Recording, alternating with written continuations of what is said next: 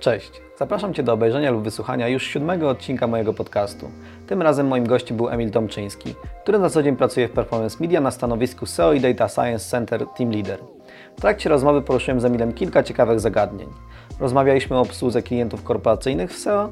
Z rozmowy dowiesz się m.in. czym charakteryzuje się współpraca z dużymi klientami i jak podchodzić do nich na etapie sprzedaży. Rozmawialiśmy też o kompetencjach Data Science w agencji SEO, o tym jak Performance Media rozumie Data Science i jak używa Data Science w codziennej współpracy ze swoimi klientami. Przypominam również, że dla słuchaczy i widzów podcastu przygotowaliśmy specjalny link do rejestracji w Senuto. Jeśli się przez niego zarejestrujesz, będziesz mógł korzystać z Senuto przez 30 dni za darmo. Link znajdziesz w opisie pod filmem. Zachęcam również do subskrybowania kanału, aby nie przegapić kolejnych odcinków. Jeśli masz pytania do mojego gościa, napisz je w komentarzu. Emil postara się na nie odpowiedzieć. Życzę Ci udanego słuchania lub oglądania.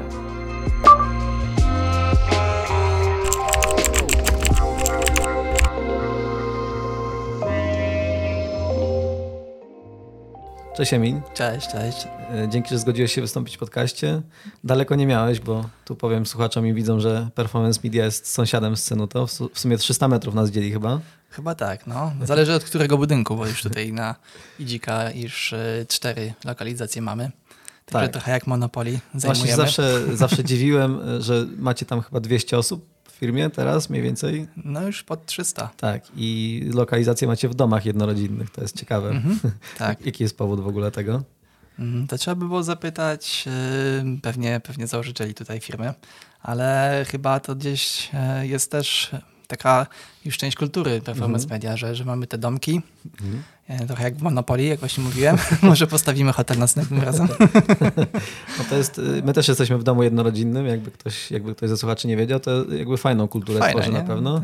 Ale przy, no, ciekawe, jak to przy wielu osobach y, funkcjonuje. Natomiast nie, nie będziemy o nieruchomościach dzisiaj rozmawiać. Mm, no dzisiaj porozmawiamy z Emilem o, o, jego pracy, o tym, co robi na co dzień i, i jakby wyciągniemy kilka ciekawych informacji. Na początek, Emil, żeby przybliżyć Twoją sylwetkę naszym słuchaczom i widzom, powiedz nam, czym się zajmujesz. Um, tak jak już wspomnieliśmy, pracuję w Performance Media. To jest e, jedna z największych agencji e, takich marketingu cyfrowego w regionie, w sumie mhm. nie tylko w Polsce. E, ja tam jestem liderem zespołów SEO i Data Science. Okej, okay, super. E, żeby tak przybliżyć Performance Media, to jest firma, która już od 20 lat mniej więcej chyba funkcjonuje na rynku. Wiesz co, 17, 18? Okay. Mieliśmy niedawno 15, ale niedawno to, e, to było dwa albo trzy lata temu, tak. Okay. Na pewno przed COVID-em. Tak, I to mniej więcej 300 osób zatrudniacie w tym momencie, tak? Mm, tak, z czego duża część to właśnie programiści, okay. bo dużo właśnie... Mm, dużo mamy takich działań związanych właśnie z, też z, z developmentem, z, mhm. z rozwojem różnych technologii. Okej, okay, super. E, w tym momencie jakby to głównie w Polsce obsługujecie, na całym świecie obsługujecie klientów, tak? Z tego co... Mm, tak, tak, tak. Mamy właśnie bardzo zróżnicowane jakby portfolio klientów i, i, też jakby warto wspomnieć, że jesteśmy taką agencją 360, czyli robimy mhm. wszystko łącznie z tym, że mm, nagrywaliśmy re reklamy z Lewandowskim mhm. te, dla Gillette, nie czy, czy mhm. kojarzysz takie? Tak, e, I z piłką nożną, co tam sobie podbiło piłeczkę, więc e, tak, mm, bardzo szerokie portfolio też jakby klientów i mhm. rynków, na których pracujemy i ja właśnie mm, pracuję z takim zespołem, e, który obsługuje też tych takich klientów międzynarodowych, te takie mhm. większe e, korporacje. Okej, okay, super, bo pracujecie i dla korporacji i też dla SMB, ale to są mm -hmm. dwa różne zespoły, tak? Bo tak, tak. Tam SMB w Lublinie macie zespół, który Też... W Lublinie są jakby specjaliści, ale tutaj okay. E, z kolei na, w piątym domku są bardziej właśnie akaunci e, przy projektach. Okej, okay, super. Ale jest to, jest to jest podział, ponieważ też są różne, mm, różne jakby potrzeby, różna specyfikacja mhm. pracy z takimi klientami, to chyba o tym jeszcze trochę opowiemy, nie? No tak, będziemy o tym rozmawiać. Chciałem jeszcze zapytać, jak każdego gościa, jak trafiłeś do branży SEO, bo to zawsze jest ciekawe dla mnie pytanie, bo w sumie nie ma studiów, które przygotowują do tego zawodu, więc każdy jakąś ciekawą historię ma. Tak, a jeszcze właśnie swoją przygodę zacząłem na studiach. Mhm. E, zostałem zrekrutowany przez e, znajomego do właśnie takiego działu International, mhm. ale był to dział zajmujący się PPC. Okay.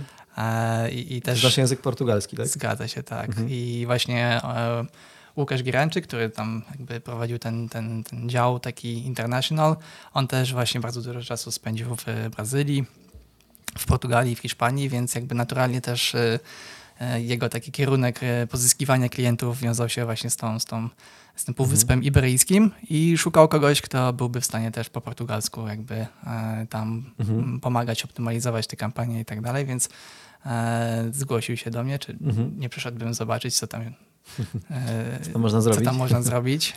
Także swoją przygodę zacząłem właśnie od PPC mhm. i uważam, że to jest bardzo dobry start do SEO, mhm. bo e, praca z Excelem mhm. to jest jakby podstawa. Dużo tej pracy było na początku przy e, analizie słów kluczowych, właśnie pod e, kampanię, grupowanie słów, VAT grupy, tak, mhm. tworzenie treści reklamowych, i też, no to były czasy, kiedy nawet jeszcze nie było AdWords edytora. Nie wiem, mhm. czy kojarzysz takie narzędzia? Tak, kojarzę, korzystałem. teraz już to, to e, jest wtedy... Enta wersja. Mm, teraz już nawet nie wiem, co, co tam jest, ale teraz przez sam interfejs Google Ads można bardzo fajnie po prostu mhm. szybko stawiać kampanię z tego, co kojarzę, mhm. a wtedy to jeszcze Przecież trzeba Google było... Ads idzie w kierunku automatyzacji, więc nawet tak, nie musisz nic tak, robić tak, w zasadzie. Dokładnie, a wtedy właśnie jeszcze trzeba było wszystko w Excelu przygotować e, i uploadować takie Excele z całymi mhm. kampaniami, które dopiero jakby były przetwarzane przez system i, mhm. i to była bardzo fajna praca, bardzo wdzięczna, e, bo w AdWordsach jest fajne to, że robi się jakąś zmianę i natychmiast widzisz mhm. wyniki, nie? więc to wciąga. Tak, tak, szybka, szybka korzyść, szybki strzał z dopaminy. Dokładnie i taką pierwszą styczność z SEO miałem w sumie przy takich projektach, gdzie doraźnie byłem proszony o przetłumaczenie audytów technicznych z polskiego na mhm. angielski. Mhm. Okay. Też zdarzało się chyba na portugalski, mhm. ale dużo tych audytów tłumaczyłem. No i mhm. jakby chcąc, nie chcąc, y, gdzieś tam tą wiedzę wchłaniałem. Mhm. Mm, I też mnie to fascynowało. Okay. Też to było takie, że jak sobie zdajesz sprawę, że kurczę, są takie elementy jak nie title, H1, mhm. czy w ogóle jak stworzyć mhm. listę, jak stworzyć tabelę, jakie e, dać boldowanie, jakich słów i tak dalej. I nagle widzisz, że to przekłada mhm. się na, też na, na wyniki organiczne, że mhm. serwis zaczyna rankować, to mhm. też jest to wciągające, prawda? Mhm. I, no tak. I, wysoki taki poziom tak, rywalizacji. Dokładnie. Um, więc to była taka moja pierwsza styczność z SEO. Później gdzieś tam zacząłem właśnie jakieś zarządzaniem projektami mhm. i tu um, od początku trochę nie odpowiadał mi też sposób, w jaki raportowaliśmy efekty, mhm. wyniki i tak dalej, więc też gdzieś tak e, zawsze miałem takie mm, chęć e, jakby zmiany sposobu raportowania, zmiany mhm. sposobu prezentowania wyników, czy, czy jakby w ogóle e, wizualizacji danych, mhm. więc to, to też było takim dużym kopem, mhm. też jakby dużym takim mhm czynnikiem, który zmienił kierunek, w którym później jakby finalnie się jeszcze bardziej jakby zacząłem rozwijać. Okay. E, też pewnego dnia e, moja żona właśnie przyniosła do domu AirStudio. E, jak zobaczyłem właśnie jakiś taki pierwszy język programistyczny, programowania. AirStudio to interfejs do tak. programowania w języku R, tak? Dokładnie. Dla, dla I, słuchaczy i widzów, którzy nie wiedzą. Dokładnie. I chyba przez przypadek trafiłem na tutorial mhm. człowieka, którego teraz bardzo, bardzo szanuję za to, mhm. co robi, Mark Edmondson. Mhm. E, on rozwija właśnie takie biblioteki do ERA, e, wszystko, co jest związane z Googlem. Mhm. E, od Google Analytics, Google Cloud, GS, GC, GCP, GSC. Mhm. I, I, on miał taki tutorial, jak zrobić analizę słów kluczowych pod e-commerce okay. z wykorzystaniem ERA. I, czyli to wiązało wszystko ze sobą. To wiązało i poznanie ERA, programowanie, mhm. ale też wiązało się z wyciąganiem danych z GSC, wyciąganiem mhm. danych z GA, połączeniem tego, mhm. więc jak zobaczyłem możliwości w ogóle, że jest coś takiego możliwe, żeby to mhm. wszystko sobie e, oprogramować tak naprawdę, nie skryptować, to bardzo mnie to wciągnęło. Mhm. To, to jest też ciekawe, bo to powiedzmy umiejętność programowania w języku R, jak ostatnio robiliśmy badanie wśród specjalistów SEO, to nie jest zbyt popularna umiejętność. A chyba sam przyznasz, że korzystanie z takich gotowych pakietów jak Google Analytics for, for R czy Google Search Console for R, to jakby, żeby to załapać, nie jest to trudne na, na takim podstawowym poziomie użytkowania, nie? Nie, zdecydowanie nie. Jakby dosyć proste. To, co chyba jest takie najtrudniejsze, to gdzieś autentykacja. Mhm. Tak? I, I tutaj, jeśli mogę coś, coś jakby doradzić e, słuchaczom, to żeby rozkminili Google Cloud Console, mhm. E, w szczególności jakby właśnie ten moduł z API, mhm. E, bo tam jest całe jakby Ale jak autentykujesz się na swoim komputerze, to, to możesz zautentykować się przez swoją przeglądarkę, więc... Tak, dokładnie, ale jak już chcesz właśnie automatyzować, to musisz... Automatyzować, to już musisz założyć swój własny projekt. Mhm i, i tam y, te kredyty okay. jakby... Czyli wracając do tematu twojej kariery, to gdzieś tam zautomatyzowałeś raportowanie i jakby to mhm. też wiązało się ze zmianą roli, tak? Przez ciebie gdzieś tam Performance Media? tak, wiązało się w ogóle z takim nagle mm, zapotrzebowaniem na rozwój mhm. takiego zespołu, na rozwój takiego działu, y, który byłby blisko SEO, mhm. ale który, by, który byłby w stanie właśnie y, automatyzować raporty, ale też iść później krok dalej, czyli jakieś insighty e, wyciągać z, z danych, które mhm. otaczają nas wszędzie, tak? Jakby mhm. E, no. Data, data to nowe paliwo, w sensie takim, tak. że wartość danych chyba kilka lat temu przekroczyła wartość e, ropy. ropy tak. Mhm, dokładnie. więc, więc tak, to, to co mówisz to jest rzeczywiście prawda. Mhm. No, to się też trochę wiąże z tym, dla kogo pracujecie, bo to jest pierwszy temat, o którym chciałem z Tobą porozmawiać, mhm. czyli obsługa klientów takich korporacyjnych. Mam tu na myśli, nie wiem, czy możesz wymienić nazwy, dla jakich klientów pracujecie, takich korporacyjnych, międzynarodowych? Mm, no myślę, że tak, że Procter Gamble to jest taka mhm. jakby tak, chyba wszyscy znają jakby powiedzmy zbiór wszystkich możliwych brandów z mhm. FMCG, ale nie tylko. E, z branży medycznej też e, bardzo dużo brandów mają, więc jak już e, wchodzimy na projekt do takiego klienta, to wchodzimy tak naprawdę na bardzo wiele mhm. projektów, na wielu rynkach. Też obsługujemy mm, IKEA czy czy jakieś inne większe takie też e, międzynarodowe mm, mhm. organizacje i, i też e, w tym kierunku gdzieś e, też zespół rozwijamy, żeby jak najwięcej takich takich dużych projektów mhm. umiejętnie prowadzić. Mhm. No właśnie, to się super wiąże chyba z tym twoim skillsetem, bo umiejętność agregowania, pozyskiwania i przetwarzania danych w tak skomplikowanych i złożonych projektach jest chyba kluczowa, a też umiejętność ich automatyzowania w współpracy ze korporacjami, mhm. które wymagają różnego rodzaju analiz chyba jest też kluczowa, tak? No zdecydowanie jakby myślę, że, że wychodzimy zawsze od e, tego, że tworzymy dla tych klientów jakieś strategie, które e, są, często są to strategie SEO, mhm. ale w kontekście tych e, korporacji, tych, tych dużych klientów, warto pamiętać, że jakby SEO to jest zawsze jeden z mhm. elementów układanki mhm. większej strategii marketingowej, mhm. E, gdzie tych danych wtedy jest też no, no mnóstwo, tak, do, do, mhm. do agregowania, do wyciągnięcia, do łączenia ze sobą, więc my mm, gdzieś musimy zawsze mieć z tyłu głowy, że SEO to jest y, po prostu jeden z elementów szerszej strategii. Mhm.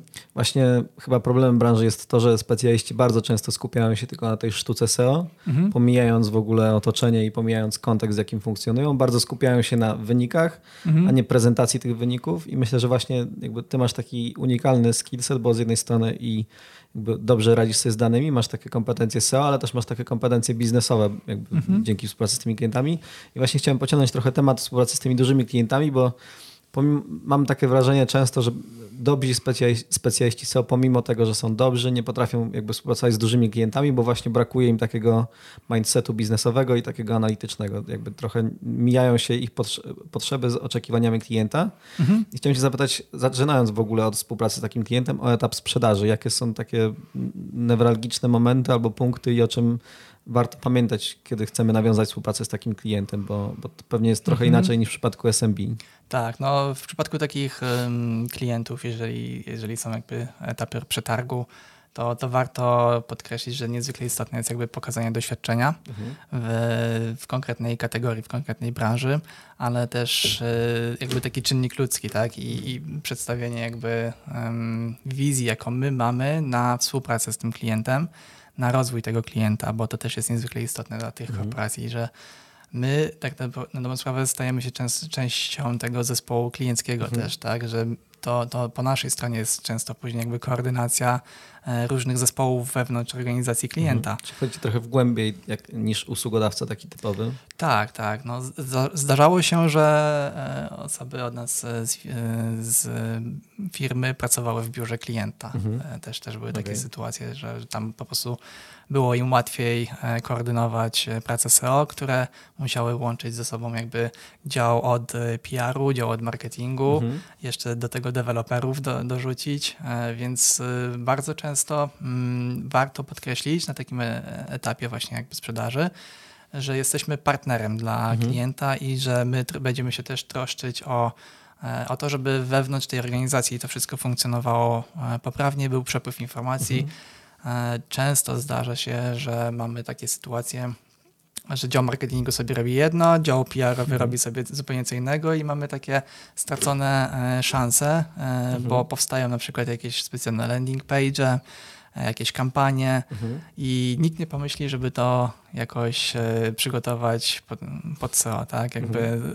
są tworzone... Pomijane takie, są po prostu. Pomijane są, mhm. tak. Jakby i, i tu jest właśnie taka nasza jakby wartość dodana, że my zawsze gdzieś mhm. z tyłu głowy e, staramy się łączyć ze sobą mhm. E, kropeczki, staramy się też edukować klienta, ale okay. można to zrobić lepiej, można to zrobić inaczej przede wszystkim, mhm. tak, żeby to Wam przynosiło korzyść długoterminową. To jest I... właśnie ważne takie poczucie bezpieczeństwa po stronie klientów, bo ja widzę, że w wielu agencjach jest tak, że dobra, robimy audyt, macie to wprowadzić, a jak mhm. klient nie wprowadzi zmian, to my mamy czyste ręce. Tak, tak. No. Jesteśmy chronieni, a to jakby pewnie często się spotykasz z zmianami, których nie możesz prowadzić, ale zakładam, że wtedy nie umywasz rąk, tak? Tylko no, starasz się tylnymi drzwiami gdzieś tam tak. te zmiany przepychać. Będzie, że czasami mam takie wrażenie, że mi bardziej zależy niż klientowi, żeby wdrożyć zmiany, bo też y, wiem, że dopóki tych zmian klient mhm. nie, nie wdroży, to ciężko jest y, o mhm. jakiekolwiek mhm. poprawy, tak? A, a te korporacyjne strony, Mhm. Nie wiem, czy miałeś okazję jakieś audytować, ale one często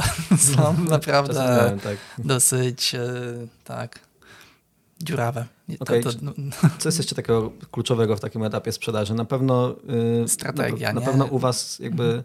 pewnie takim plusem jest to, że nie uczestniczą w takim etapie, w takim procesie sprzedaży albo nie prowadzą takiego etapu sprzedaży tacy typowi sprzedawcy, tylko jakby uczestniczą też takie osoby, które potem te projekty realizują albo osoby, mhm. które przynajmniej mają pojęcie o tak, tak. Ja sam właśnie bardzo często uczestniczę właśnie w takich przetargach. Staram się jak najprościej wytłumaczyć klientowi, e, dlaczego robimy, co robimy. Mhm. Przede wszystkim, tak? Dlaczego e, taka strategia, dlaczego taka wizja e, rozwoju treści, czy mhm. jakby kolejne etapy projektu też właśnie to jest y, niezwykle, bez tej umiejętności jakby technicznej, mhm. czy, czy umiejętności jakby analizy danych, to ja nie byłbym w stanie w przekonujący sposób mhm. opowiedzieć o tym klientowi, prawda, na, na etapie przetargu.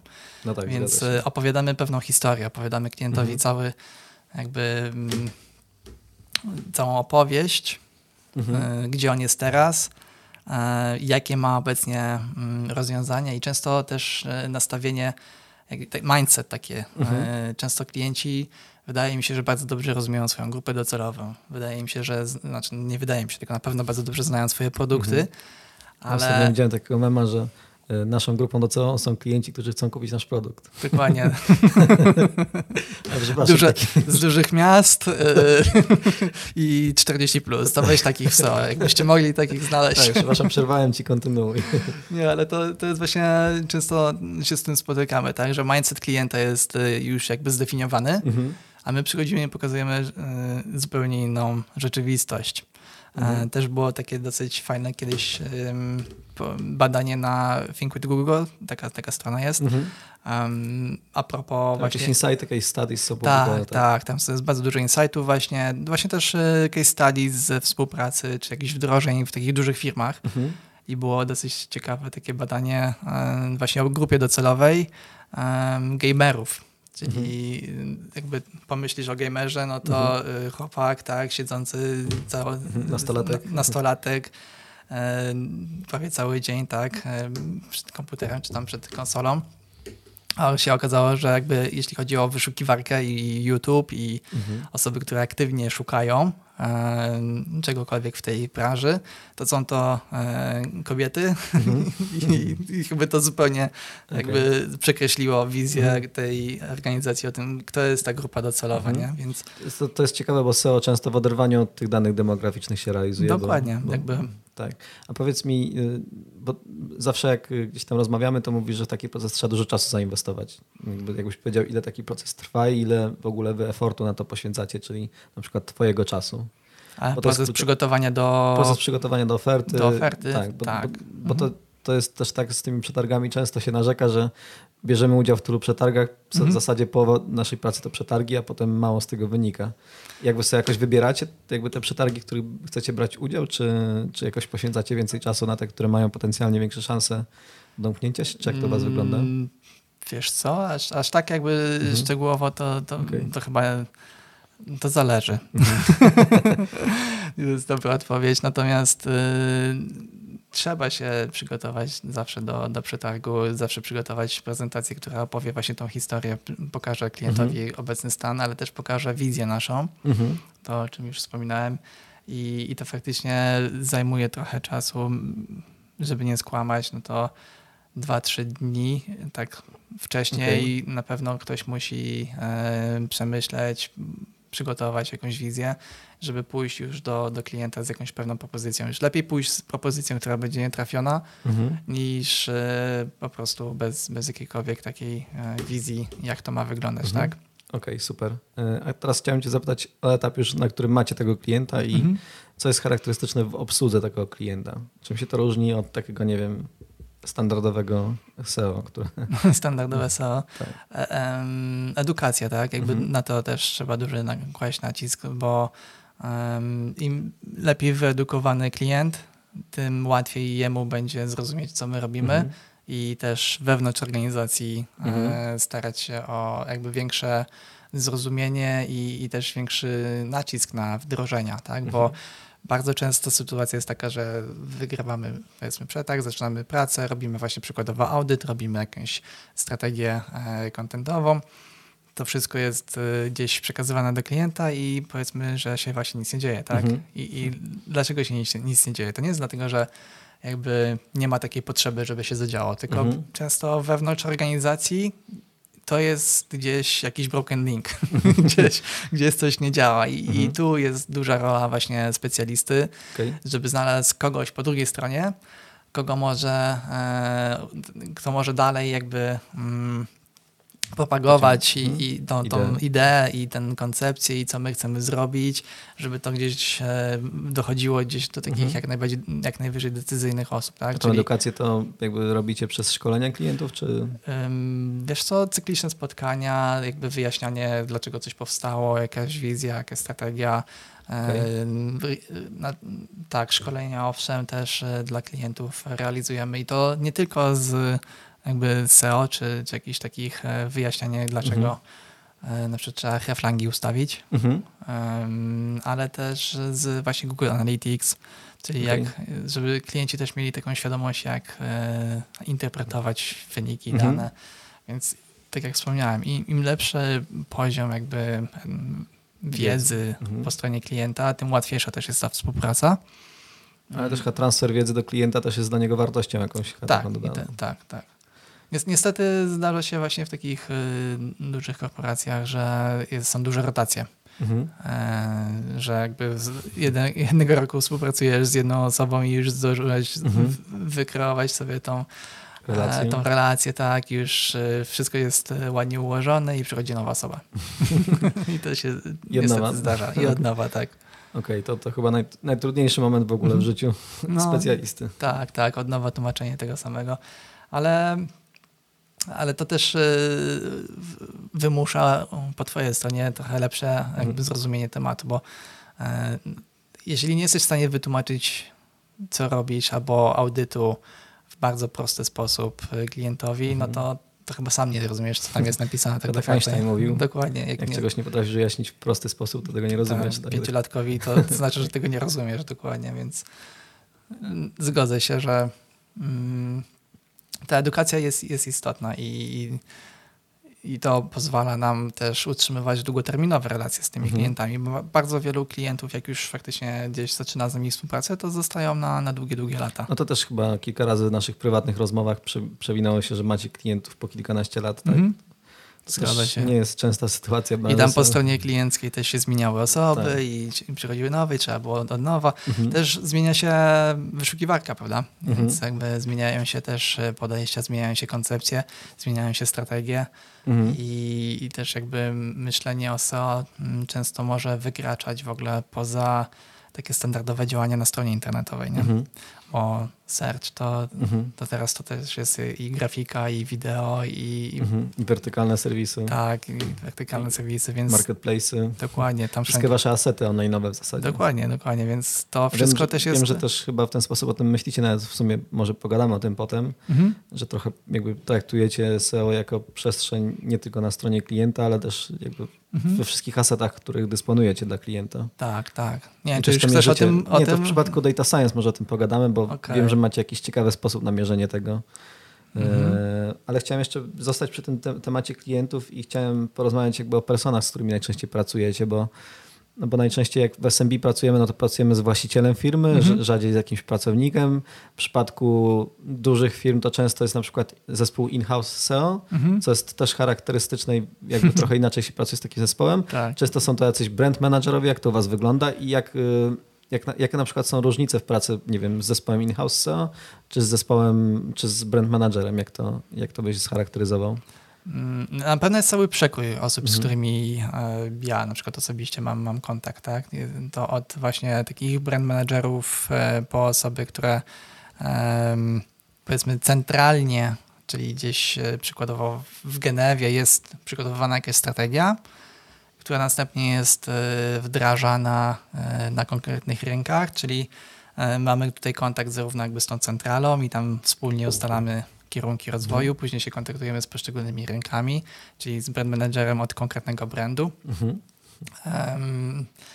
Też często em, współpracujemy z agencjami po prostu, które obsługują tych klientów, tak agencje deweloperskie, czy agencje Okej. od y, działań płatnych, czy agencje PR-owe, tak? Bo nie zawsze ta agencja, ten, ten dział PR-owy nie zawsze jest wewnątrz też e, organizacji, to mogło, może to być zewnętrzna agencja, Mhm. więc my staramy się zawsze łączyć te, e, te kropki. A też nierzadko zdarza się, że gdzieś musimy, mm, musimy, raportujemy czy przedstawiamy jakby raporty, wyniki właśnie jakieś takie całorocznych e, działań Mhm. przed osobami takimi już C-levelowymi, tak, Okej. gdzieś tam i wtedy właśnie mm, jest to e, istotne, Mhm. żeby wiedzieć, co opowiedzieć, nie? Bo ich nie będzie interesować, nie wiem, jakaś e, strategia link buildingu, którą wdrożyliśmy, czy Mhm. jakieś e, konkretne treści. Ich będzie właśnie interesować, e, dlaczego zrobiliśmy, co zrobiliśmy Mhm. e, i, i jaki to ma mm, przełożenie na ich Mhm. ogólnie biznes, Okej. e, ale też na, mm, na wizerunek i, trochę świadomość marki. Okej. Em, Wiele z tych em, brandów, na których e, współpracujemy, to, to są brandy, które nie mają własnych e-commerce'ów. Mhm. Więc e, Dotychczas niedawno IKEA nie miała, tak? tak, no IKEA też nie ma do, do niedawna. Teraz ma w pewnej okrojonej wersji, a, Mhm. ale, ale fajnie, że przynajmniej ma, ale to wtedy jakby zadaję sobie w ogóle pytanie, to po co ściągać tego użytkownika na tą stronę brandową, Mhm. tak, jak on tam nic nie kupi. Mhm. Więc y, bardzo często nasza strategia jest jakby całościowa Mhm. i wychodzimy od tego takiego wczesnego etapu lejka zakupowego, gdzie chcemy właśnie budować świadomość o brandzie, Mhm.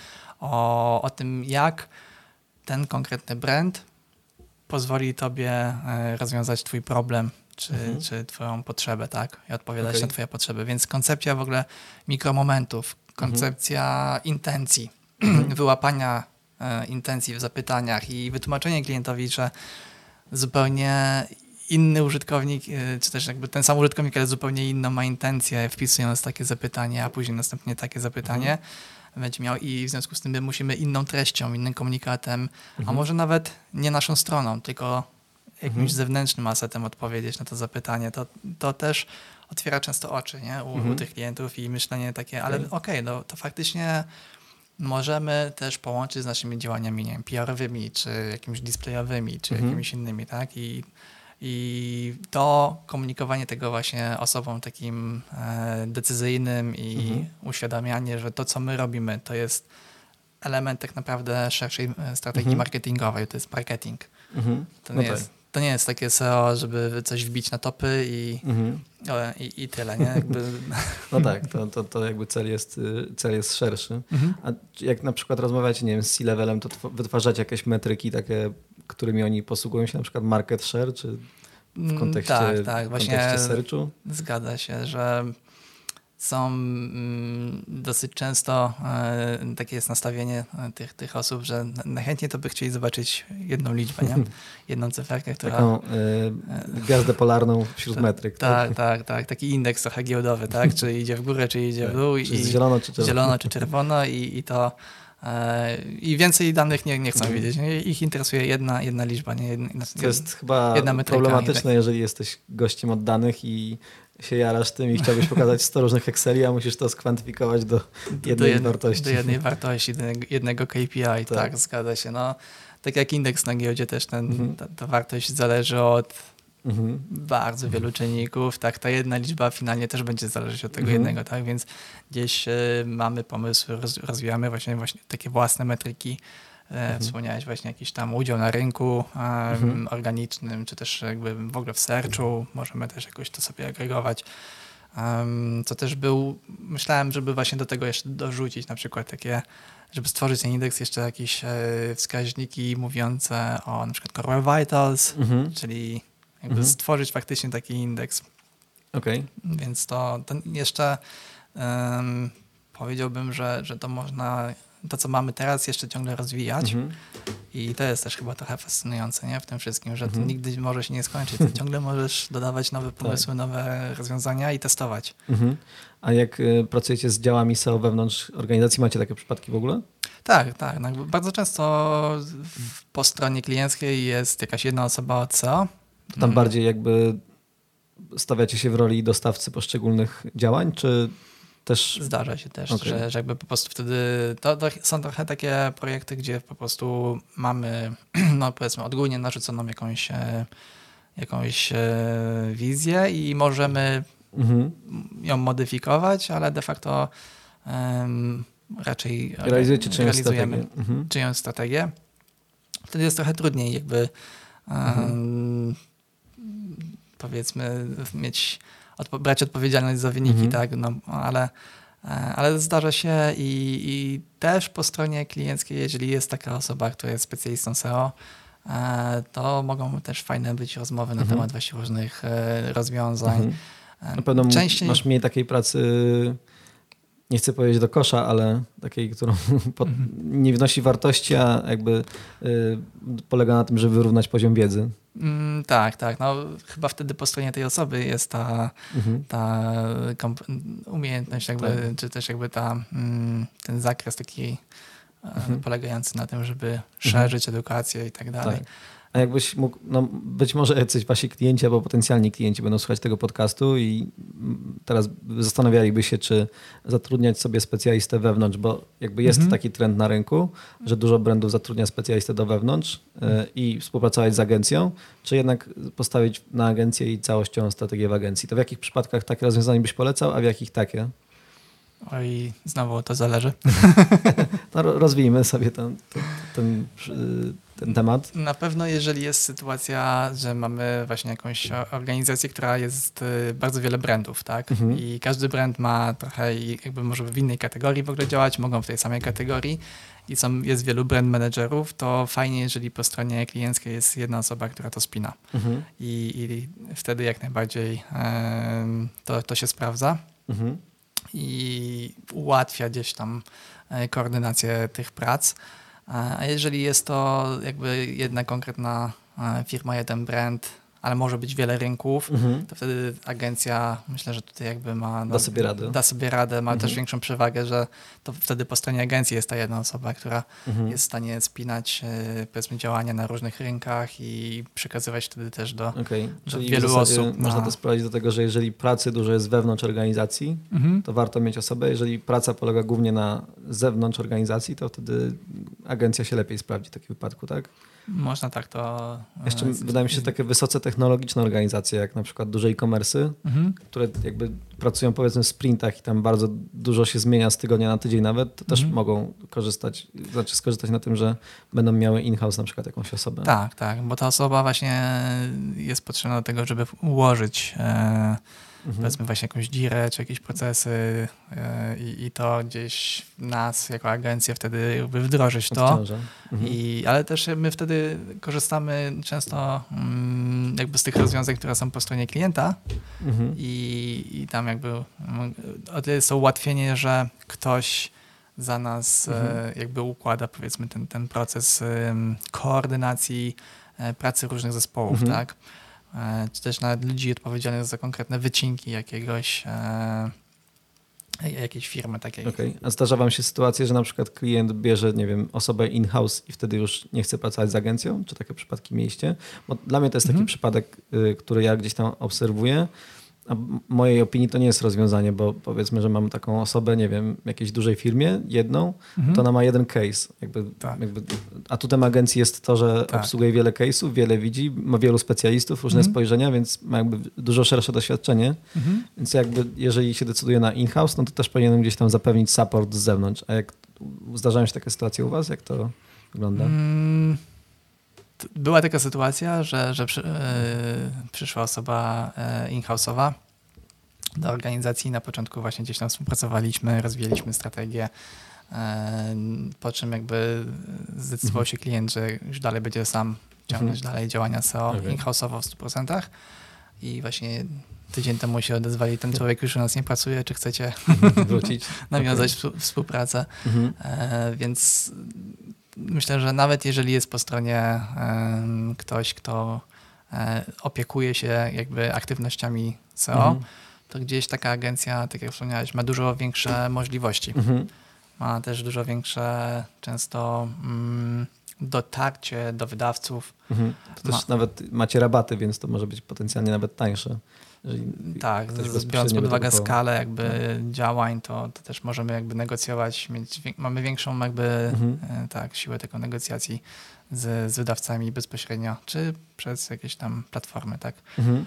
Em, ale też myślę, że taka osoba, e, to może nawiązując do kontekstu właśnie danych i analizy danych, Mhm. e, po stronie klienta często może być skupiona właśnie na stricte działaniach SEO, Mhm. i nie patrzeć jakby holistycznie na, na dane, na e, albo to, co jakby chyba już wspominaliśmy, a może i nie, Mhm. może wcześniej rozmawialiśmy, że rzadko kiedy SEOwcy łączą umiejętności e, właśnie jakieś Mhm. takie programistyczne, prawda? To też chyba jest trochę tak, że teraz SEOwiec to nie jest osoba, która właśnie holistycznie podchodzi do procesu, ale są ludzie, którzy się specjalizują w on-page'u, są ludzie, którzy Mhm. w off-site się specjalizują, są Tak. ludzie, którzy się specjalizują właśnie w danych i jedna osoba coraz trudniej ma łączyć te kompetencje, bo one się mocno rozwijają. Dokładnie. I nie ma, znaczy chodzi o to też, że nie ma czasu na wszystko. Mhm. No tak. Nawet jeżeli masz super kompetencje techniczne, on-site'owe, analizy danych, to nie starczy ci doby, Mhm. żeby to wszystko robić. No prawda? tak, jest 100 tysięcy osób, które rozwijają era i Dokładnie.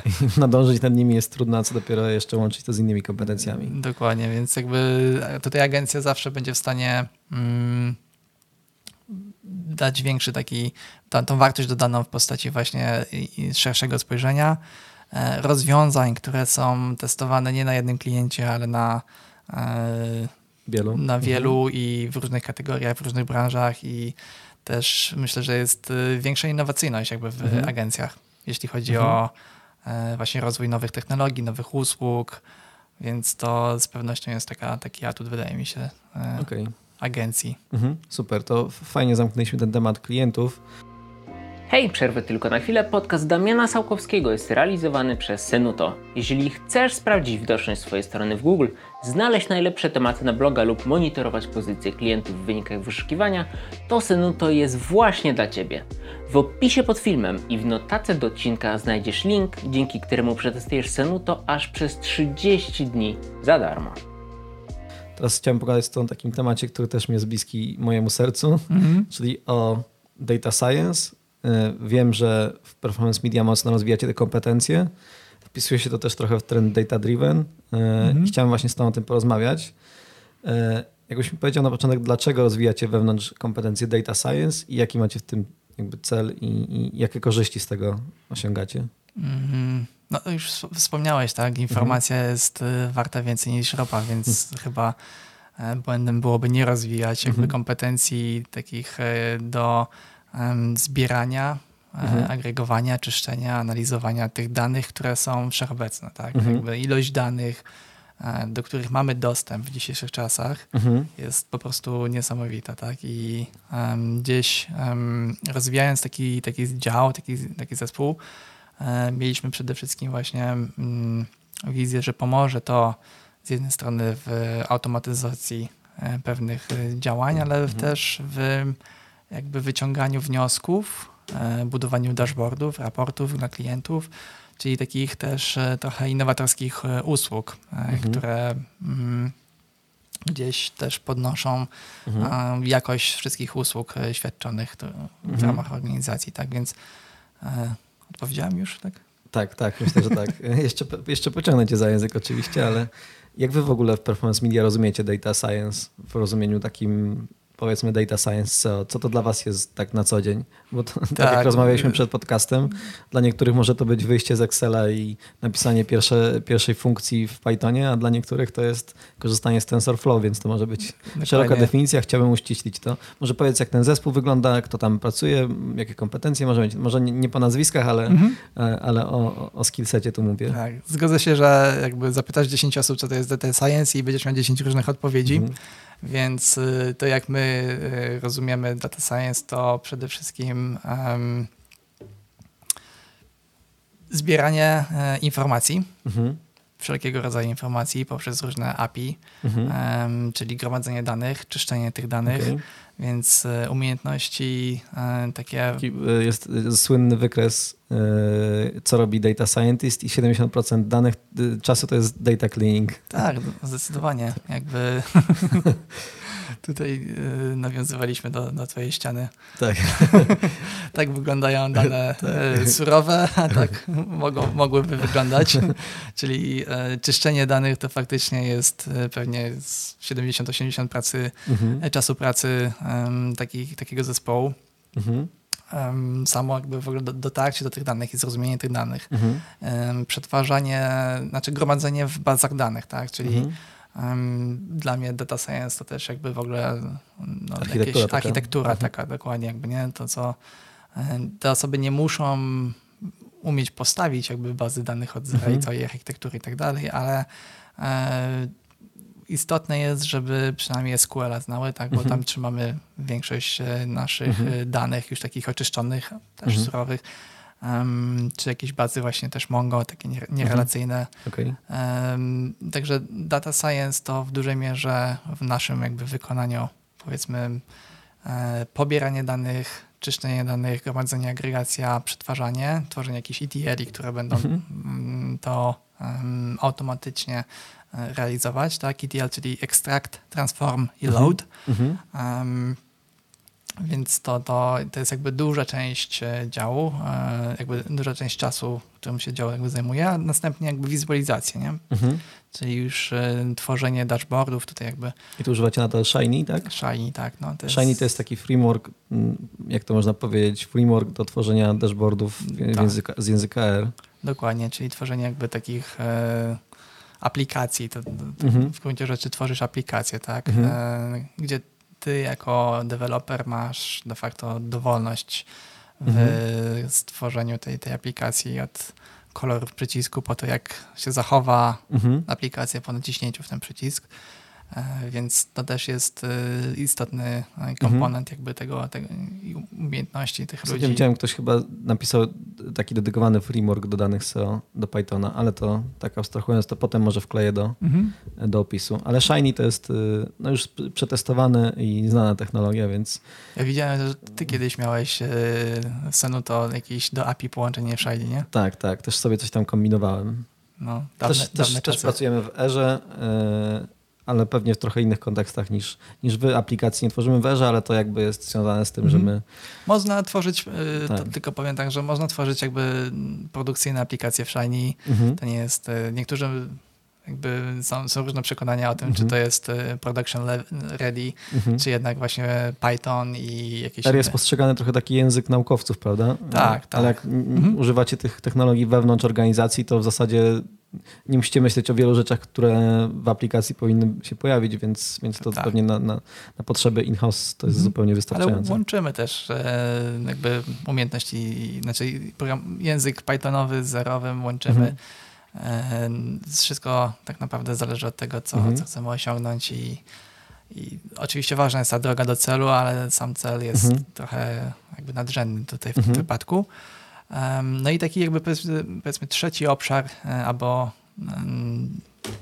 kontekst, w którym rozumiemy jakby data science, to jest trochę już takie powiązanie z machine learningiem, tak? Mhm. Czyli jakieś modele, czy to do predykcji jakichś szeregów czasowych, czyli nie wiem, robimy forecasty, Mhm. ile będzie sesji, kliknięć, czy chociażby jaki będzie search volume w przyszłym Mhm. miesiącu. Tak? Korzystacie z tego profeta Facebooka, czy... Mm, Też zdarza się Okej. tak, no, że ten, ten, ten, ten model, ja kiedyś chyba na, na Race o tym Mhm, e, mówiłeś, tak. mówiłem. Stąd też chyba to zapamiętałem, ale teraz nawet dla takich osób nietechnicznych to takie modele do analizy szeregów czasowych to widziałem nawet płatne pluginy do Google Sheetsów, Mhm. ale to w sumie tak to chyba nie jest skomplikowane. w Excelu możesz zrobić. Tak, tak. No tak, ale to darmo. wszystkie jakby biblioteki, wiesz, obsługują święta i tak dalej, te takie Tak, rzeczy, których ty w Excelu pewnie Mhm. musiałbyś sobie masę wyjątków napisać. tak, dokładnie. Więc y, takie właśnie mm, przewidywanie przyszłości Mhm. jest W tak, SEO jest mocno istotne. bardzo ważne. E, To jest w ogóle jeden z najtrudniejszych etapów przetargów, Mhm. wracając do, do pytania o przetargi, czyli pokazanie, co z tego będzie. E, No nie jest łatwym zadaniem jakby estymacja, Mhm. ile będzie sprzedaży za, za rok czy za... Ale to, że używacie do tego machine learningu, to już jest jakby pewnie sygnał dla klienta, że... No wiesz, chodzi też o to, żebyśmy nie przestrzelili za bardzo, nie? Mhm. No tak, bo, Bo później- trzeba się z tego rozliczyć. Dokładnie. E, I jeszcze w kontekście wykorzystania jakby machine learningu, no to oczywiście jakby jakieś e, zadania związane z przetwarzaniem języka naturalnego, tak, NLP, Mhm. Modelowanie topików i, i takie rzeczy, które wy też w Sanudo Mhm. e, robicie, nie? Mhm. To widziałem nawet, że macie, w sensie pokazywałeś mi tą aplikację, którą sobie zrobiliście do analizy powiedzmy kontentu dla poszczególnych zapytań, tak? Mhm. Czyli tam rozpoznajecie między innymi entities, tak? E, Tak. Robicie jakieś e, Tak, tak, te głębszą entities. analizę, tak? Mhm. Długość treści, czyli powiedzmy też budujecie swoje wewnętrzne narzędzia, tak? Na których pracują potem, nie wiem, zespoły kontentowe, tak? Chyba Mhm. zdaje się, to, to akurat taki był cel tej aplikacji. Tak, zdecydowanie. Mm, Przede wszystkim jakby chcemy stawiać na rozwój własnych narzędzi, własnych aplikacji. Mhm. E, Nie dlatego, że te, które są dostępne na rynku, Mhm. powiedzmy, są drogie, ale mm, dlatego, że często ich nie ma. Mhm. Często Nie są tak, jakbyście chcieli. tak, nie, żeby- nie są dokładnie, nie są takie, jakbyśmy chcieli. Mhm. Nie wpisują się w to, jaką my mamy strategię czy pomysł na SEO. Mhm.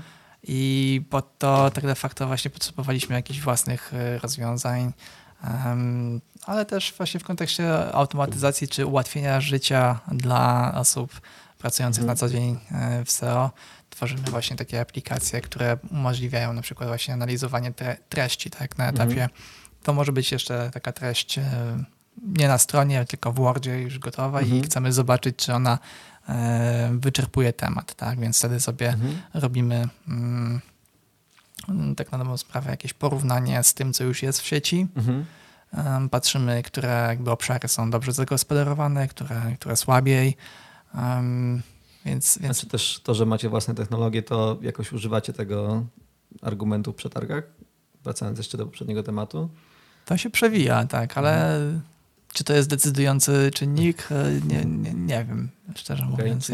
Powiedzmy, że ty, jak, i ty i twój zespół jesteście takim jakby komórką, nie wiem, siedmiu osób, tak? Z tego, co mówiłeś. E, tak. To dla e, całych pozostałych sześciu. 200 tam osób gdzieś tam dostarcza jakieś technologie do codziennej pracy. Y, Tak, dla może nie, nie 200, bo ta firma to, to Nie pracuje nad nie, nie tak? pracuje na SEO. Jeszcze. Ale tak, natomiast y, aczkolwiek, y, bo w sumie powiedziałem, że, że te technologie nie są czynnikiem decydującym przy targach, ale tak jak sobie teraz pomyślałem, to, to jest to jakiś e, wyróżnik, jest to Mhm. faktycznie jakaś przewaga konkurencyjna. Mhm. I, I mamy takie rozwiązania, może nie będę zdradzał szczegółów tutaj, które y, robią duże wrażenie na, y, Mhm. na przetargach czy na klientach. I, I takim kontekście wydaje mi się, że tak, że te technologie Mhm. warto, warto inwestować w własne takie rozwiązania i pokazać klientowi coś innego, nie? Mhm. No, duże agencje coraz większej jakby liczbie stawiają na te działy res- research and design i, Mhm. i myślę, że to jest jakby słuszny kierunek. Fajnie, że wy też w tym kierunku poszliście, bo to no, dla mnie przynajmniej jest to duża przewaga konkurencyjna. Mm, tak. Jakbyś powiedział, w których obszarach SEO w ogóle wykorzystujecie data science i w jaki sposób, bo wiemy jakby na, tym, na ten moment, że w wizualizacji danych, w raportowaniu, Mhm. a też trochę szerzej chyba, bo też próbujecie, nie wiem, estymować ruch brandowy, niebrandowy, te dane z Search Consoli przetwarzać, tak? Jakby tam tak, się dzieje więcej. to, co można zrobić z danymi z Search Consoli, to jest e, niesamowite jakby, nie? Mhm. Analiza topików, na które się wyświetlamy, tak? Bo Mhm. bardzo często powiedzmy s- są takie mm, większe serwisy, Mhm. na których pracujemy, gdzie dziennie przykładowo jesteśmy w stanie pobierać z API Google Search Console jakieś 60 tysięcy wierszy. Mhm. Przemnóż to razy, nie wiem, 30 dni, razy Mhm. 12 e, Mhm. miesięcy, no to w ciągu roku e, 17 gdzieś e, milionów. 21 Mhm. milionów, z tego ponad Mhm. 21 milionów danych wierszy, tak? I, Mhm. i weź później pokaż, e, gdzie urośliśmy, gdzie spadliśmy, więc e, nawet na takich danych z, czyste, z, czystych z GSC, tych surowych, można zrobić analizę topików i pokazać Mhm. na przykład, to są obszary, gdzie mamy dobrą widoczność, e, Czyli co robicie? Jakąś analizę n-gram tych zapytań, czy... Mm, tak, no takie trochę tak, grupujemy właśnie, rozbijamy e, słowa na jakieś e, tokeny, Mhm. czy jakieś takie podstawowe e, wektory też i, Okej. i, i różne modele wtedy jakby starają się pogrupować je w Mhm. takie klastry topikowe Okej. i wtedy dokładnie te same dane możesz pokazać Mhm. trochę w inny sposób, tak? Bo możesz tak. pokazać, że zobaczy, tak, Mhm. zobaczcie, urośliśmy tutaj w tej grupie, Mhm. na której faktycznie pracowaliśmy i mieliśmy content wdrożony, Mhm. a tu, gdzie nie było optymalizacji albo ten content jeszcze jest w akceptacji. Spadliśmy albo nie było wzrostów, tak? I, Mhm. i, i to też ułatwia właśnie um, Okej. wyjaśnianie jakby Mhm. tych efektów naszej, naszej pracy, nie? A drugi obszar to jest y, powiedzmy content, tak? I wsparcie Mhm. w tworzeniu contentu. Też wiem, że macie jakieś takie jakby narzędzia, które wspomagają proces badania asetów w wyszukiwarce. Nie wiem, jak to dobrze ująć. Jakby to w ogóle tłumaczycie. No tak, tak. Tu jakby mamy takie rozwiązania, które umożliwiają nam identyfikację asetów brandowych, tak? I wtedy w, w tym kontekście Czyli jakby na też przedstawiamy e, historię. publikacji sponsorowanych, tak? Tak, tak. Jakby jesteśmy w stanie jakby zidentyfikować, które publikacje mówią o jakich brandach e, i wtedy w tym kontekście jakby mówić do klienta trochę jego językiem takim marketingowym, nie? Mhm. Gdzie, gdzie on właśnie jakby patrzy na taki szerszy kontekst, tak? A w e, jakby zastosowanie tutaj machine learningu też jest mocno wykorzystywane właśnie w tworzeniu właśnie tych e, topików. Mhm. Mm, No to chyba wy też robicie w Synu to tak. takie... y, Ale my jesteśmy, wiesz, narzędziem, a wy agencją, więc dla nas to pewnie nic wyjątkowego z perspektywy rynku, dla was tak, bo rzadko się to w agencjach robi, tak? Dlatego Możliwe, też pytam, tak. żeby też agencje inne Mhm. mogły złapać benchmark w ogóle do, do jakiego momentu sięgacie z tą technologią po waszej stronie, mhm. żeby też złapać jakby głębokość tego, co robicie. Tak, dokładnie. No trochę y, zawsze wychodzimy od potrzeby, nie? Mhm. Zawsze jest jakaś potrzeba i, i te, to oprogramowanie, które jakby rozwijamy, bo to jest, są aplikacje, to są skrypty, to, to jest Mhm. oprogramowanie, no to ma za zadanie e, odpowiedzieć na jakąś konkretną potrzebę. E, I teraz e, żyjemy w takim świecie, gdzie tych danych jest na tyle dużo i tych potrzeb też na tyle dużo, że, że to ułatwia życie. Nie? Okej. No, Czyli, yy, a powiedz mi, jak w ogóle technologia zmieniła performance media jako organizację? Jakbyś to określił? Jak- Dużą zmianę wam prowadziła? Jakby mocno was zmieniła? Bo byłeś tam od 14 lat, tam jesteś w zasadzie prawie. Więc pewnie jesteś w stanie sobie zobaczyć, jak to w historii wyglądało. Mm, Tech, tak, zdecydowanie jakby w ogóle rozwój technologii, Mhm. rozwój informatyki, to jakie mamy dzisiaj komputery, jakie mieliśmy 14 lat temu, to Mhm. wszystko sprzyja tak na dobrą sprawę rozwojowi em, też narzędzi i, i Mhm. rozwiązań, które są, ale też ja bym spojrzał na to z perspektywy rozwoju Google'a, nie? Mhm. I, i, I to, jak w tym czasie, jaką ewolucję przeszedł y, sam, sam Google Będzie wyszukiwarka rewolucja. i rewolucję dokładnie, nie? I e, myślę, że, że fajnie jest spojrzeć to na to też właśnie z perspektywy tego, że chyba nie ma dzisiaj usługi Google'a, Mhm. która by nie miała gdzieś tego, tego mózgu, tego braina, tak, czyli Mhm. jakichś rozwiązań machine learningowych Ja już nie nadążam sobie, za tym, więc, y, co Google w kontekście machine learningu robi, bo tyle dokładnie. tych projektów jest, że... Więc my jako organizacja rozwijamy technologię i to zmienia i, i y, gdzieś tam um, jest ten postęp y, i, i możliwość um, też oferowania nowych usług, mhm. ale to wszystko gdzieś wpisuje się też w ten taki ogólnoświatowy mhm. trend mhm. rozwoju no tak. w ogóle i wykorzystania machine learningu, data science, dla człowieka de facto, nie? Jakby tak myślę, że na, na końcu pewno... jest ten człowiek hmm. najważniejszy i, i, użytkownik, który hmm. ma jakąś potrzebę, wchodzi do Google'a i czegoś hmm. szuka. I ja tak, e, nie wiem, czy ty też obserwujesz ostatnio jakby tak szukając na co dzień czegokolwiek w, w Google, że te wyniki są dobre. Mhm. Że... Zwłaszcza jak są moje na górze. nie, no właśnie tak...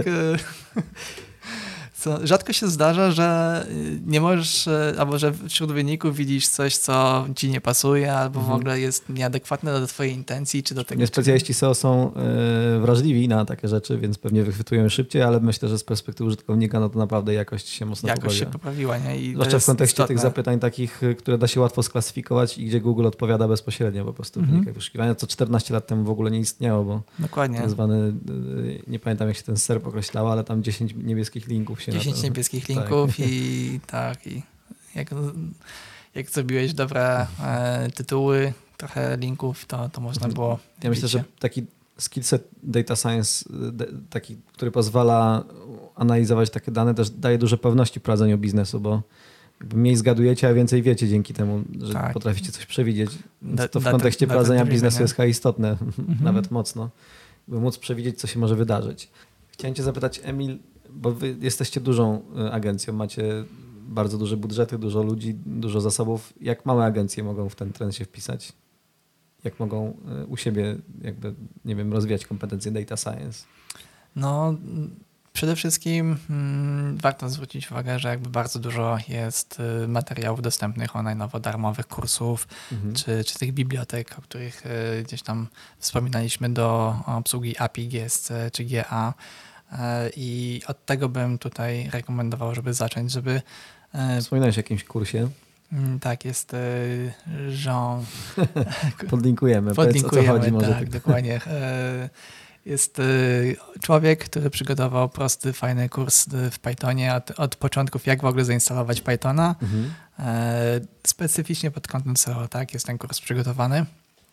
Mhm. Więc y, myślę, że, że takie, od tego można zacząć. Jest mnóstwo materiałów na YouTube. Są ci goście z OVH, y, którzy pracują w OVH jako specjaliści SEO i oni też mhm. mocno chyba w zakresie data science działają. Też podlinkujemy ich kursy. Okay. Y, nie wiem, czy ich kojarzysz? Nie, OVH gości nie kojarzę. Okej, okay, to, to, może kojarzysz blog, ale nie kojarzysz osób tak, konkretnie. możliwe, sprawdzę. Taki poczytny dosyć w kontekście data science. Jest też yy, do przetwarzania języka naturalnego taka biblioteka y, Spacey się nazywa, też podlinkujemy, mhm. a to już nie jest tylko biblioteka, to już jest trochę więcej, to jest cały ekosystem i tam w ramach tego, tego Spacey tam też jest kurs online'owy z mhm też przetwarzania języka naturalnego. To jest biblioteka do Pythona. Okej, okay, to znam. I ułatwia analizę mhm. treści tak naprawdę, mhm. tak? I więc um, ta bariera wejścia mhm.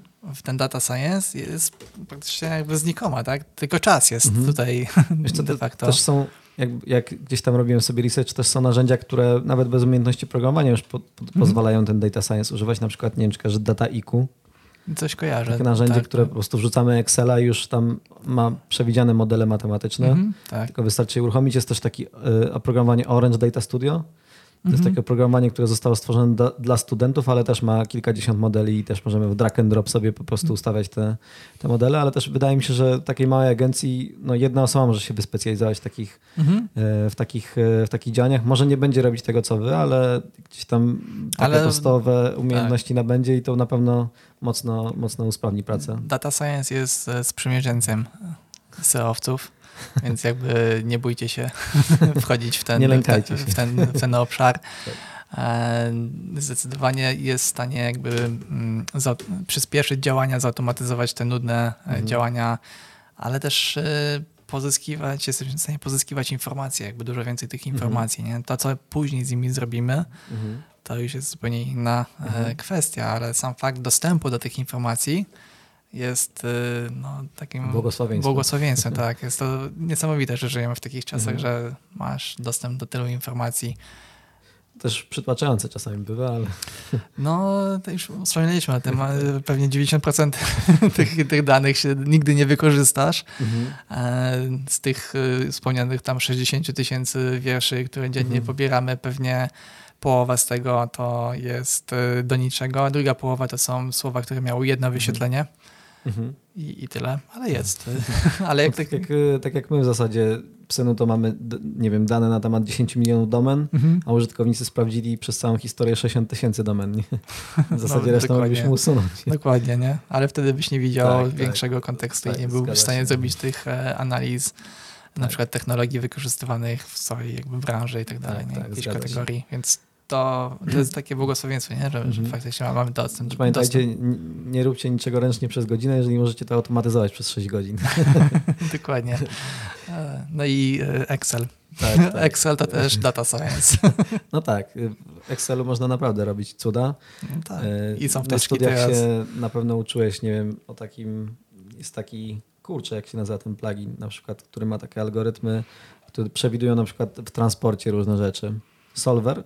Solver? A, Solver. takiego tak, było, no. Tak, jest taki moduł data science. To na, na przykład, nie wiem, jak Ja, masz taki ja case... studiach tego nie miałem, bo ja studiowałem e, stosunki międzyna- międzynarodowe, więc z- no ten solver na przykład, nie wiem, może pomóc, jak masz, nie wiem, y, zajęcia w szkole i masz 50 klas, 30 nauczycieli i 100 uczniów, to ci powie, jak ułożyć plan zajęć automatycznie. Nie ma takie modele, wiesz, proste. no i bajka. Tak, okej. Więc Nie, ale są wtyczki pod SEO też, nie? Do, do Excel Excela. for SEO jest... Excel for SEO właśnie, Tak, nie? tak. To też ma różne API podpięte i Dokładnie. no to się Ronald rozwija, bo już widziałem dzisiaj wersja 9.7 jest. O. No, to No. pamiętam. I to nie są, ona jest chyba płatna, tak? Jeśli dobrze pamiętam. już tak, kiedyś ale, ale to nie są jakieś duże, duże pieniądze, więc y, tam chyba jest roczna subskrypcja, jeśli dobrze Mhm. pamiętam. No tak, ale tam jest kilkadziesiąt narzędzi podpiętych. Tak, i od razu masz dostęp też właśnie do tych danych, Tak, nie? Jakby, więc nawet nie trzeba programować. Mhm. Tak. Oczywiście tutaj wchodzimy później, nie wiem czy chcemy o tym mówić, ale w, w ograniczenia Excela 2 miliony wierszy, No dokładnie. wszystkiego nie I wyciągniemy. ograniczenia RAMu A, na tak, komputerze. bo... Dokładnie. E, bo to też jest istotne. Tak. Chciałem jeszcze cię zapytać o to, czy uważasz, że w kontekście przyszłości, na pewno tak uważasz, ale rozwiń to, czy machine learning będzie ważniejszy w SEO?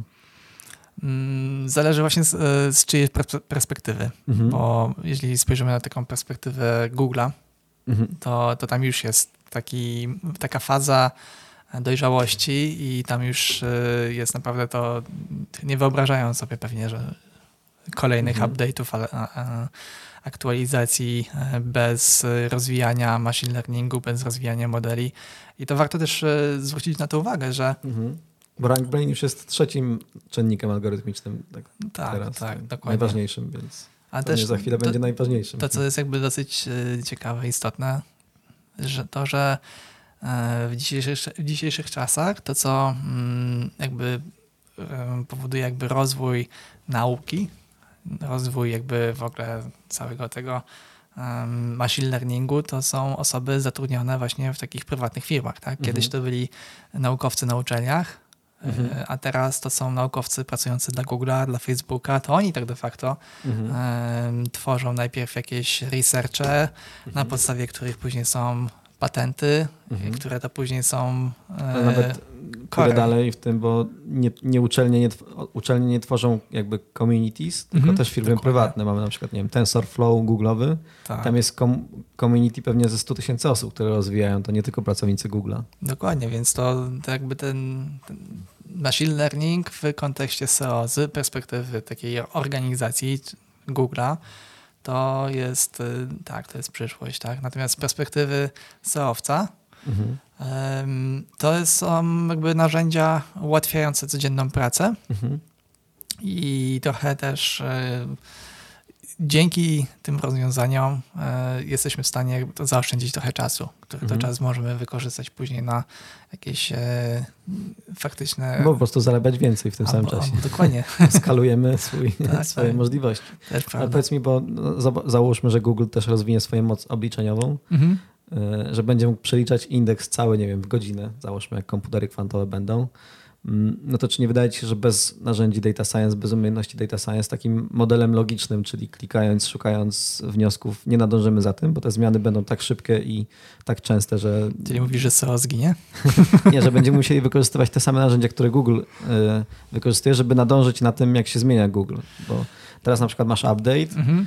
jest on dwa razy do roku i mamy jakiś czas, żeby go przeanalizować, wyciągnąć wnioski, poprawić i iść dalej, nie?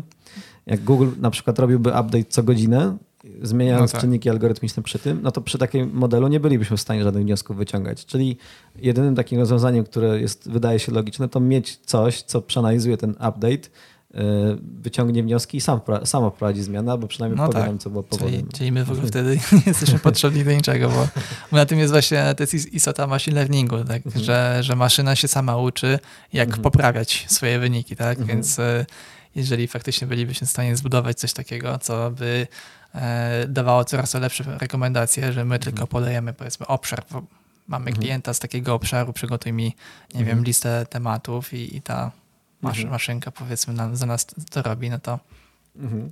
No to fajna, Wiesz, to fajna maszynkę sprawa, też ale... musi obsłużyć, tylko po prostu to będzie mniej y, mechanizmu białkowego. Czyli tak, jak, jak Robert nie chciał mówić, tak? białko zawsze będzie potrzebne, żeby to tak, tak. zinterpretować i przejrzeć, bo to na co, jakby daleko jesteśmy moim zdaniem jeszcze od momentu, żeby mhm. e, na przykład m, mm, generować automatycznie treści, mhm które byłyby e, dobrze Wiesz, napisane. Są już narzędzia oparte na GTP3, nie? Tylko w języku angielskim. Tak, ja mówię... To one są już nie jest, znaczy wysyp, w ogóle mhm. totalny wysyp jest. Nie wiem, czy kojarzysz taką platformę Product Hunt. To jest taka platforma, na której codziennie, tak, taki wykop dla produktów mhm. zasadniczo, więc tam codziennie masz jakby nowe produkty, które się pojawiają. To bardzo często widzę już takie narzędzia do generowania treści automatycznej. Nawet w Polsce Ale jest... czy, czy właśnie z kolei modele Google'owe nie są w stanie w dosyć prosty sposób wyłapywać, że to są Pewnie tak, ale, pewnie, ale czy to, automatycznie. Jeżeli byłyby dobre, to czy to modelom Google przeszkadza w ogóle, nie? Czyli no właśnie. Czy, czy, Google, czy, Google, będzie dążył do tego, żeby treść była pisana przez człowieka? Jeżeli ona będzie taka sama, to nie wydaje mi się, żeby to tak. była jakaś przeszkoda. Najważniejszy ale... na końcu jest człowiek, nie? Użytkownik. tak. I, i, I, Google, on, Google ma jeden cel fundamentalny, to mhm. E, jakby zarabiać pieniądze. Zarabiać pieniądze, a, tak, zdecydowanie, ale dwa to um, być twoim osobistym mhm. asystentem. Mhm tak? Czyli Google chciałby jakby tobie zawsze dawać jak najlepsze wyniki. Tak? Zawsze nie, mówię, nie chcesz takiego... Google to nie jest search engine, tylko answer engine. Dokładnie. Nie chciałbyś mieć takiego asystenta, który ci zawsze przynosi e, kawę, jak ty chcesz herbatę, nie? Mhm. Więc, albo 10 kaw i wybierz sobie. No, tak? Dokładnie, albo tak, którą wolisz. Więc tak. E, gdzieś e, zadowolenie, satysfakcja użytkownika z wyników to jest jakby ostateczny jakby taki cel wszystkich działań Google'a. I my chyba jako SEOcy to jakby o tym musimy pamiętać przede wszystkim, tak? I pewne fundamentalne jakby takie um, techniki optymalizacji um, techniczne czy, czy treści, to się nie zmieni, tak mi się wydaje, tak? Może się mhm. zmienić mocno w przyszłości, może format e, forma, w jakiej dane, znaczy nie dane, tylko treści są przekazywane, tak? Mhm. Nie wiem, czy to będzie już, że sobie okulary podłączyć i będziesz widział treści. Interfejsy, tak, się Interfejsy się mhm. zmienią, ale to nie zmieni faktu, że treść nadal będzie musiała być mhm. jakościowa. Mhm. Jakość treści. To, mhm. No, ja jestem ciekaw w przyszłości, tak jak mówiłem na Soresie, Jesteśmy raczej słabi w przewidywaniu przyszłości, więc Dokładnie. cokolwiek teraz nie powiemy, to pewnie będzie Dokładnie. Błędne. Tutaj nie ma co, co tak. wymyśleć, bo dużo, dużo mądrzejsi ludzie od nas tak. E, przewidywali przyszłość i się, przyszłość. i się pomylili, a inni tak. tworzą tą przyszłość dzisiaj właśnie. Jak Google teraz już wykorzystuje w wynikach wyszukiwania machine learning? Tak, no, pewnie wszyscy wiedzą o Bercie czy, mm -hmm. czy o, o RankBrainie, ale czy są jeszcze jakieś takie rzeczy, które. No na pewno warto zwrócić uwagę, że Google bierze pod uwagę nie tylko um, sygnały jawne, czyli słowo, -hmm. które wpisaliśmy, ale też sygnały niejawne, -hmm. czyli przykładowo na jakim jesteś urządzeniu, która jest godzina, jaka jest pogoda, jaka jest e, twoja strefa, powiedzmy, mm -hmm. czasowa, więc to są też wszystko sygnały. Co, jak jest pogoda, pada i wpisujesz plaża, to zwrócić ci wyniki z, z miejsc, w których nie pada, czy? Myślę, że tutaj bardziej może mieć wpływ w przypadku właśnie, nie wiem, Google Maps, tak? Jakichś mhm. takich e, wyników estymacji mm, czasu. Okay. Jak, tak, jak będziesz chciał gdzieś dojechać czy coś, no to e, wtedy jakoś weźmie to pod uwagę, nie? Więc mhm. jakby te, te czynniki niejawne, e, one też kształtują jakby serpy, czy jakby mhm. odpowiedź, którą oczekujesz od Google'a. Więc to też są, są rzeczy, które warto zwrócić uwagę, że Google wykorzystuje. Mhm.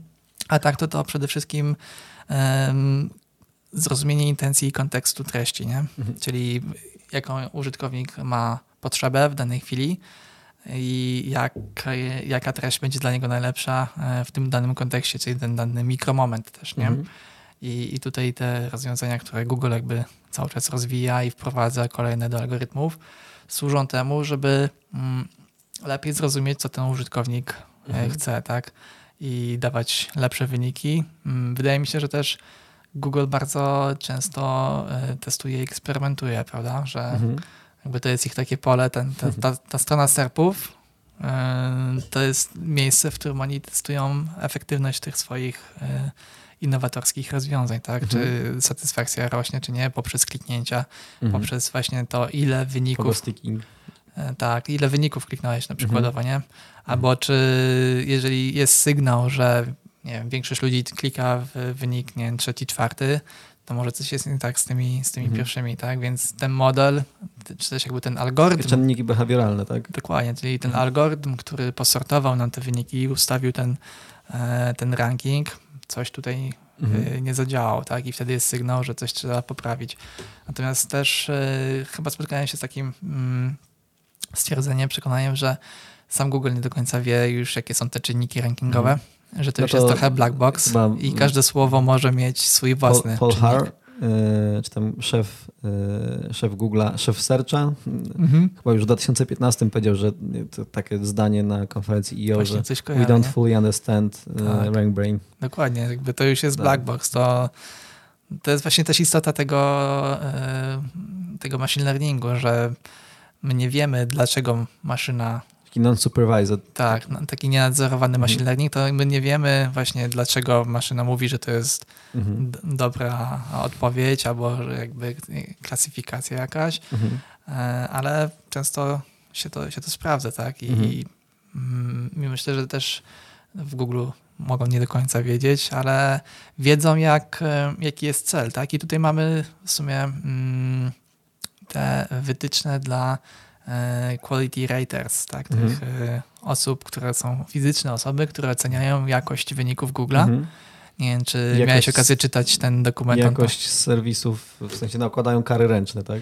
Nie, one nie, nawet nie nakładają kar ręczne. One to, to, To to też jakby te osoby właśnie odpowiadają za... tak, to te same osoby. Ja myślę, mi się wydawało, Czy że Może ten sam, ten sam dział, ale nie te same osoby może. Okej, okej. No zdecydowanie jakby to jest Guidelinesy czytałem. guidance, tak, od dechy tak, do tak. dechy.